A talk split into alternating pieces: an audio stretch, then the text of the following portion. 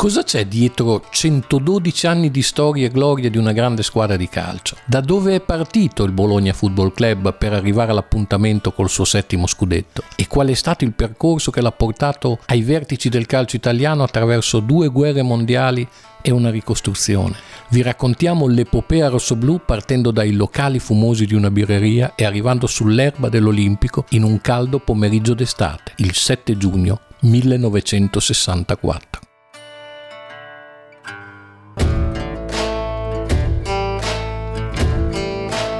Diciassettesima puntata. Si torna ad alta quota. Fine anni cinquanta. Il Bologna è irrimediabilmente lontano dai fasti di un tempo e dalla gloria che adesso ride a turno a Juventus e Milan. Sulla panchina si avvicendano bei nomi: Campatelli, Sarosi, Foni. E Renato Dall'Ara, il presidentissimo, che ha già vinto quattro dei sei scudetti della storia rossoblù, fa di tutto per ritrovare il fiuto che gli aveva permesso di portare a Bologna fior di campioni.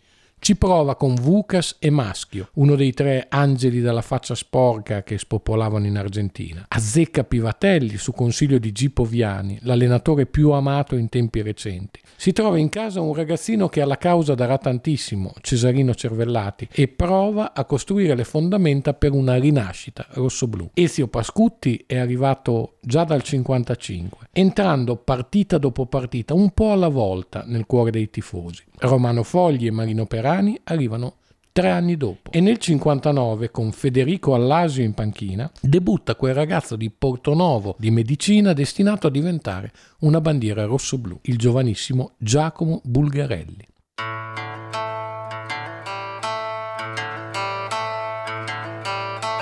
Allasio è un buon tecnico, il classico uomo tutto d'un pezzo, gran preparatore. Il suo Bologna alla prima stagione è quinto e anche in quella successiva, sessanta sessantuno, nonostante il nono posto finale, fa vedere cose buone, ma il tecnico a quel punto è alla fine del suo ciclo rossoblù. Serve un salto di qualità e Dall'Ara ha un'idea precisa su chi può farlo fare alla squadra. Intuisce che quel Fulvio Bernardini può essere l'uomo giusto. Ha già vinto uno scudetto epocale alla guida della Fiorentina, interrompendo lo strapotere delle milanesi e della Juve. È un uomo capace di inventare sogni su piazze apparentemente non destinate a realizzarli. E il Bologna degli ultimi vent'anni è questo, una ex grande che non riesce più a stare al passo con le padrone del calcio. Dall'Ara storce un po' il naso all'inizio, pensando a questo tecnico professore, grande giocatore in gioventù e bandiera della Lazio, silurato da Pozzo in nazionale a soli ventisei anni e poi è andato a chiudere la carriera tra Inter e Roma,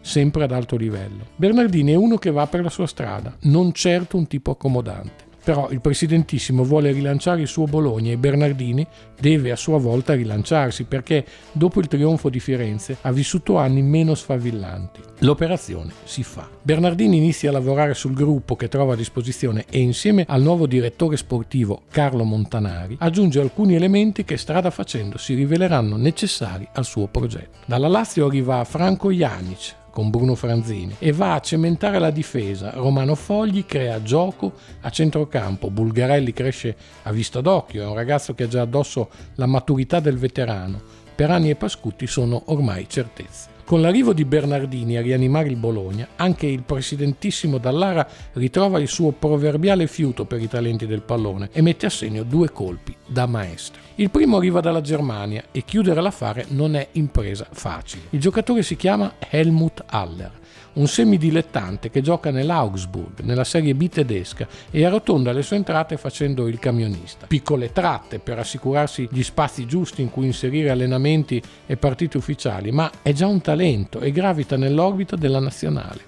Un conoscente lo segnala Dall'Ara, lui alza le antenne e si mette in moto alla sua maniera, mostrando una decisione assoluta, non perde tempo e manda a visionarlo diversi osservatori, soprattutto Lele Sansone. Dopo le prime conferme, Dall'Ara si muove di persona, in incognito, e poi attacca alla sua maniera, ovvero partendo da cifre che non soddisfano granché il giocatore, meno che mai la moglie Valtraud, sorta di procuratore ante litteram. Alla fine però l'accordo si trova, anche perché Dall'Ara ha capito di avere tra le mani un gioiello e va incontro alle richieste.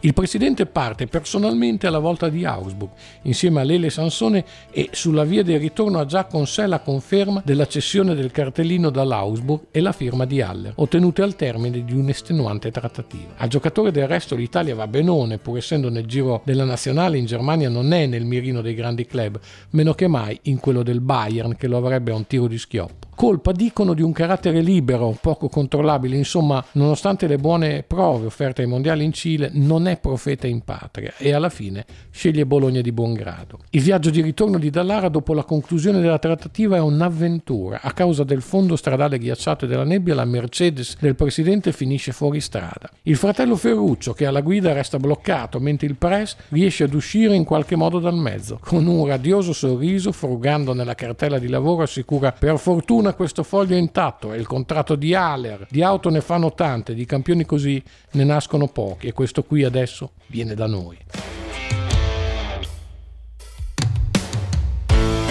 L'altro colpo grosso il presidente lo piazza in Danimarca. Glielo consigliano Jensen e Pilmark, che non hanno dimenticato i loro anni rossoblù. Sono loro a segnalargli un centravanti di nome Harald Nielsen, giocatore molto ben messo fisicamente, con una tecnica calcistica migliorabile, ma dotato di una predisposizione naturale verso il gol. Come nel caso di Haller, Dall'Ara non perde tempo e acquista subito il cartellino, prima che la fama del giocatore raggiunga i grandi club fuori dalla Danimarca.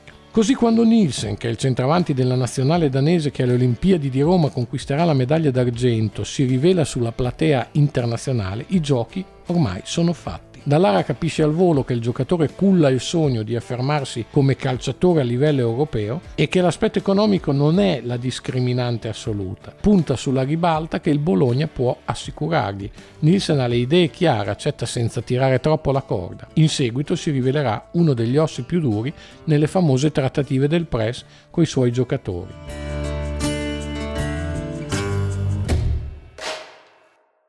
Per i bolognesi, dopo i soprannomi provvisori Aldanais, Aroldo, Nielsen diventerà presto Dondolo, per quel modo di caracollare nell'area avversaria e di lavorare palloni molto tagliati. Non è che Haller e Nielsen si adorino, anzi, ma a Fulvio Bernardini poco importa. Sa bene il dottore di aver avuto in dono da Dall'Ara due pezzi da novanta per il suo Bologna, e se li tiene stretti sono fondamentali per il suo progetto, che è molto semplice: riportare lo scudetto a Bologna. Diciottesima puntata. Commendator Paradiso. Sullo scranno da presidente del Bologna, Renato Dall'Ara non era arrivato per scelta. C'era da sostituire Gianni Bonaveri nel millenovecentotrentaquattro e lui, industriale reggiano, viveva alla grande gestendo la sua ben avviata azienda di termomaglieria. Qualcuno, insomma, lo tirò per la giacca nelle alte sfere degli uffici federali. Un'opera di convinzione iniziata da Leandro Arpinati, presidente federale e uomo di potere, almeno fino al millenovecentotrentacinque, quando, ormai inviso alla nomenclatura del partito fascista e prossimo al confino di Lipari, fu costretto a lasciare la carica.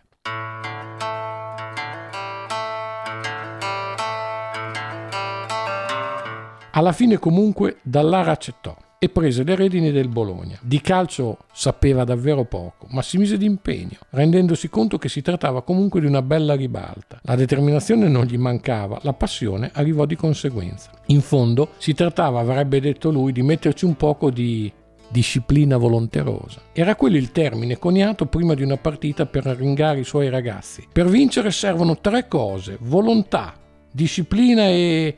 e la parola non veniva, e beh, diciamo anche disciplina volonterosa. Con i suoi modi schietti e ruspanti, Dall'Ara entrò in fretta nel cuore dei bolognesi, anche perché il suo Bologna vinceva, e non poco. Subito la Coppa Europa del trentaquattro e il mitico trofeo dell'Esposizione di Parigi del trentasette, la Champions League dell'epoca. L'atto finale della carriera di Schiavio, al quale infatti il press disse che poteva tenersi la Coppa come suo dono personale.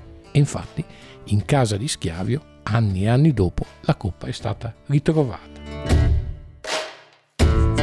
E ancora, Quattro scudetti nell'era del Bologna più sfavillante, nel trentasei e trentasette col genio Arpad Weiz in panchina, nel trentanove con Felsner, splendido cavallo di ritorno, a completare l'opera del grande tecnico ebreo fuggito dall'Italia a causa delle nefande leggi razziali e inseguito poi dal nazismo fino alla tragica fine di Auschwitz. E ancora scudetto, sempre con Felsner e con i venti di guerra che già soffiavano forte nel quarantuno. Tecnicamente ferrato o no, Dall'Ara i talenti li trovava e li portava in rossoblù. Iniziò dai campioni dell'Uruguay, pescando Sansone e Andreolo che gli presero il cuore. Il fido Lele, poi, anche da dirigente, da osservatore, da consigliere personale. E via con un elenco incredibile di fuoriclasse. Fedullo, Puricelli, Ferrari, Cappello, Pivatelli, Mike e poi Haller, come lo chiamava lui, senza l'H, Helmut Haller, quel tedesco che non sembrava un tedesco, incline come era alla fantasia e alla creatività.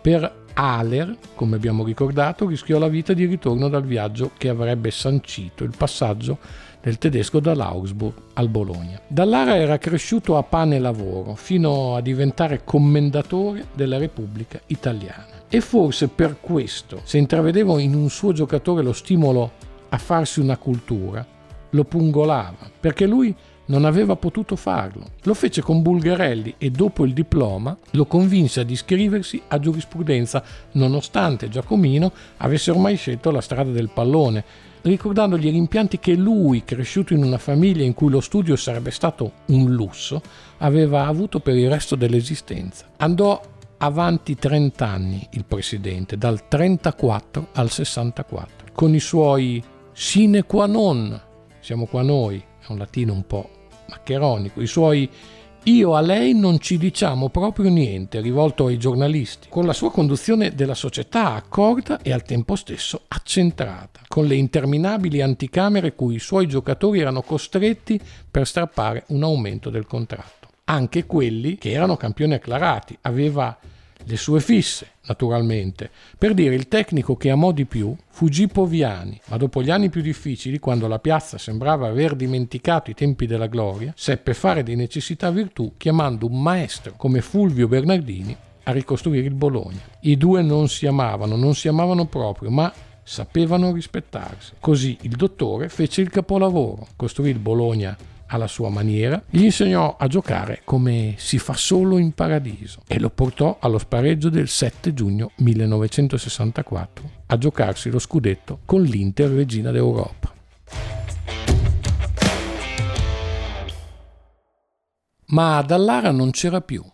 Il suo cuore, già stanco, sfibrato ulteriormente dall'assurda querelle del caso doping, montata contro cinque dei suoi ragazzi, ma montata soprattutto contro il Bologna, che molti non volevano vedere sul trono del calcio italiano, si fermò di colpo tre giorni prima della sfida dell'Olimpico, che gli avrebbe regalato la gioia che aveva inseguito per anni. Dall'Ara era a Milano, negli uffici della Lega, a discutere col collega rivale Moratti di premi scudetto. E discussero animatamente, si disse poi. Il Bologna restò sul litorale romano a preparare quell'atto finale che lui aspettava e lo onorò sul campo con i gol di Fogli e Nielsen che assicurarono il settimo sigillo. Dopo i suoi ragazzi corsero a piangerlo alla Certosa con quello scudetto, il quinto della sua irripetibile gestione, cucito sulla maglia.